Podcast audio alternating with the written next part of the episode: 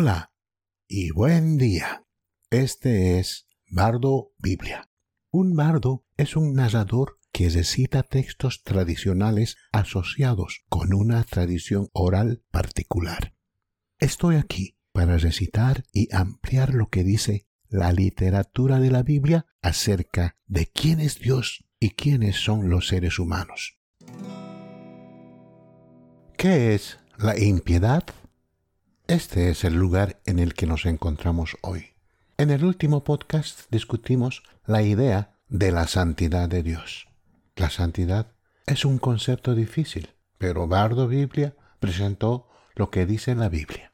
El podcast de hoy discute algo aún más difícil que la idea de la santidad de Dios, y eso es lo opuesto a la santidad.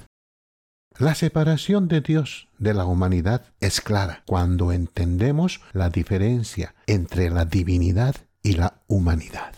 Estas distinciones incluyen una dimensión moral que es iluminada por el comportamiento. La santidad de Dios significa que está separado de la humanidad. Y con respecto a la moral, Dios nunca es impuro o inadecuado mientras que nosotros somos profanos, es decir, comunes. Dios es sagrado, es decir, separado de lo común. La santidad de Dios significa que Él es tan diferente de nosotros como para ser digno de adoración. Lo opuesto a la santidad es el difícil concepto llamado pecado. No es que el pecado sea difícil de entender, es sólo que no nos gusta lo que significa. El pecado es lo opuesto a la santidad en que es una impiedad positiva. ¿Cómo sabemos que es la falta de santidad que es el pecado? La breve pero consistente, simple respuesta bíblica es que el pecado es lo opuesto a lo que Dios es y a lo que Dios hace. Una respuesta compleja más detallada se proporciona a continuación en los textos de muestra. Llamo a estos textos de muestra porque la Biblia pasa mucho tiempo hablando del pecado. Enumera acciones específicas, como las previstas en los diez mandamientos, asesinato, robo, engaño, o listas como los siete pecados capitales inventados por un papa a principios de la Edad Media, que detallan lo contrario a las acciones de Dios y habla del pecado tan claramente que en realidad no se requiere una definición escrita. Tanto las definiciones específicas como las generales que se proporcionan en el texto bíblico que se indican a continuación dicen lo siguiente.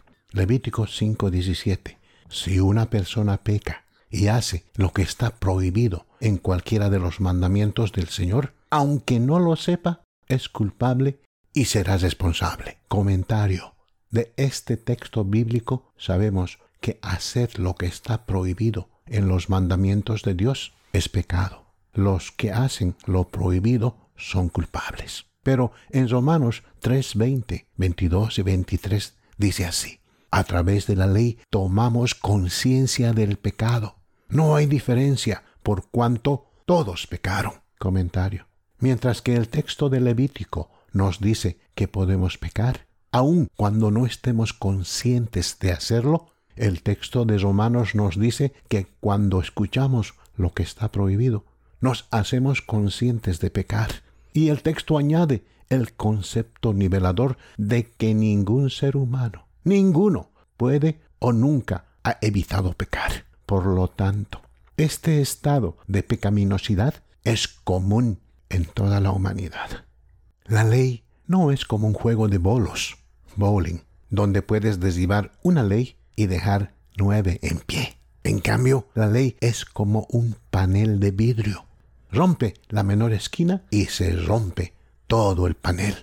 Primera de Juan 3:4 dice, todo el que peca quebranta la ley. De hecho, el pecado es anarquía. Y en primera de Juan 5:27 dice, toda maldad es pecado.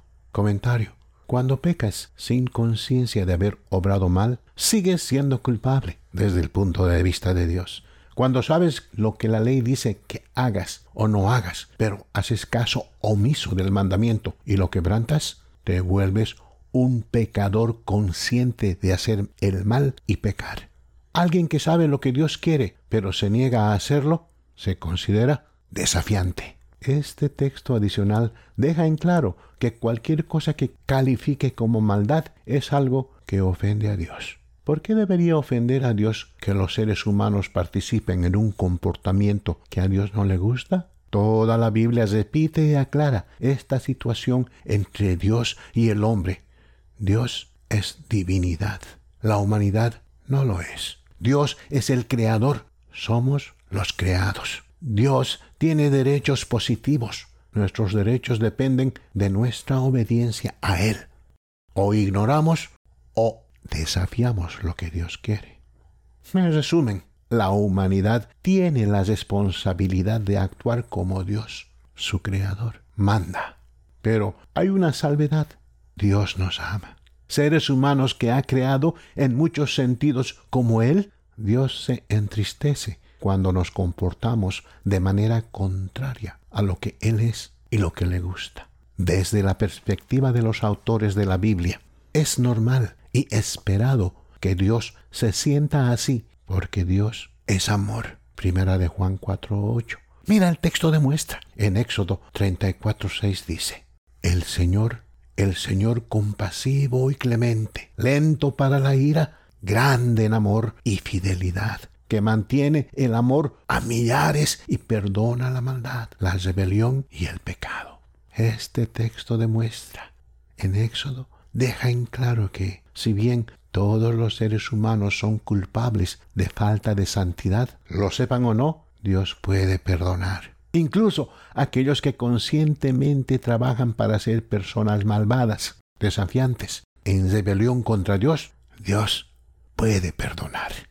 Cubriremos el perdón más adelante y por qué es necesario que seamos perdonados por la falta de santidad. Pero el concepto de pecado es difícil no porque sea difícil de entender, sino porque implica que la humanidad tiene un problema, una gran enfermedad, como una plaga en nuestros huesos. Y Dios es el único médico con una cura. No nos gusta ser el problema que necesita ser solucionado por otra persona. No nos gusta ser culpables. Es por eso que este concepto bíblico es tan difícil. No te ofendas por este pensamiento en la literatura de la Biblia, Dios es infinito. Tú eres finito. Dios es moralmente perfecto. Tú y yo moralmente impuros. La Biblia presenta esta distinción entre divinidad y humanidad como la situación actual. Tiene quizás cuatro respuestas esta afirmación. Uno, si no está de acuerdo, está bien. Es libre de creer lo que quiera. No se requiere más pensamiento. 2. Puedes considerar que lo que la Biblia enseña es incorrecto, falso o irrelevante. 3. Puedes estar de acuerdo con lo que dice la Biblia, pero ignorar lo que enseña viviendo como quieras. Y 4. Puedes escuchar, leer, estar de acuerdo y pedir perdón por la falta de santidad de Dios. Así es como funciona Bardo Biblia. Breves disertaciones, muy enfocadas, sin distracciones, sin desvíos innecesarios, al punto. Envíe a Bardo Biblia cualquier pregunta o comentario que desee ofrecer.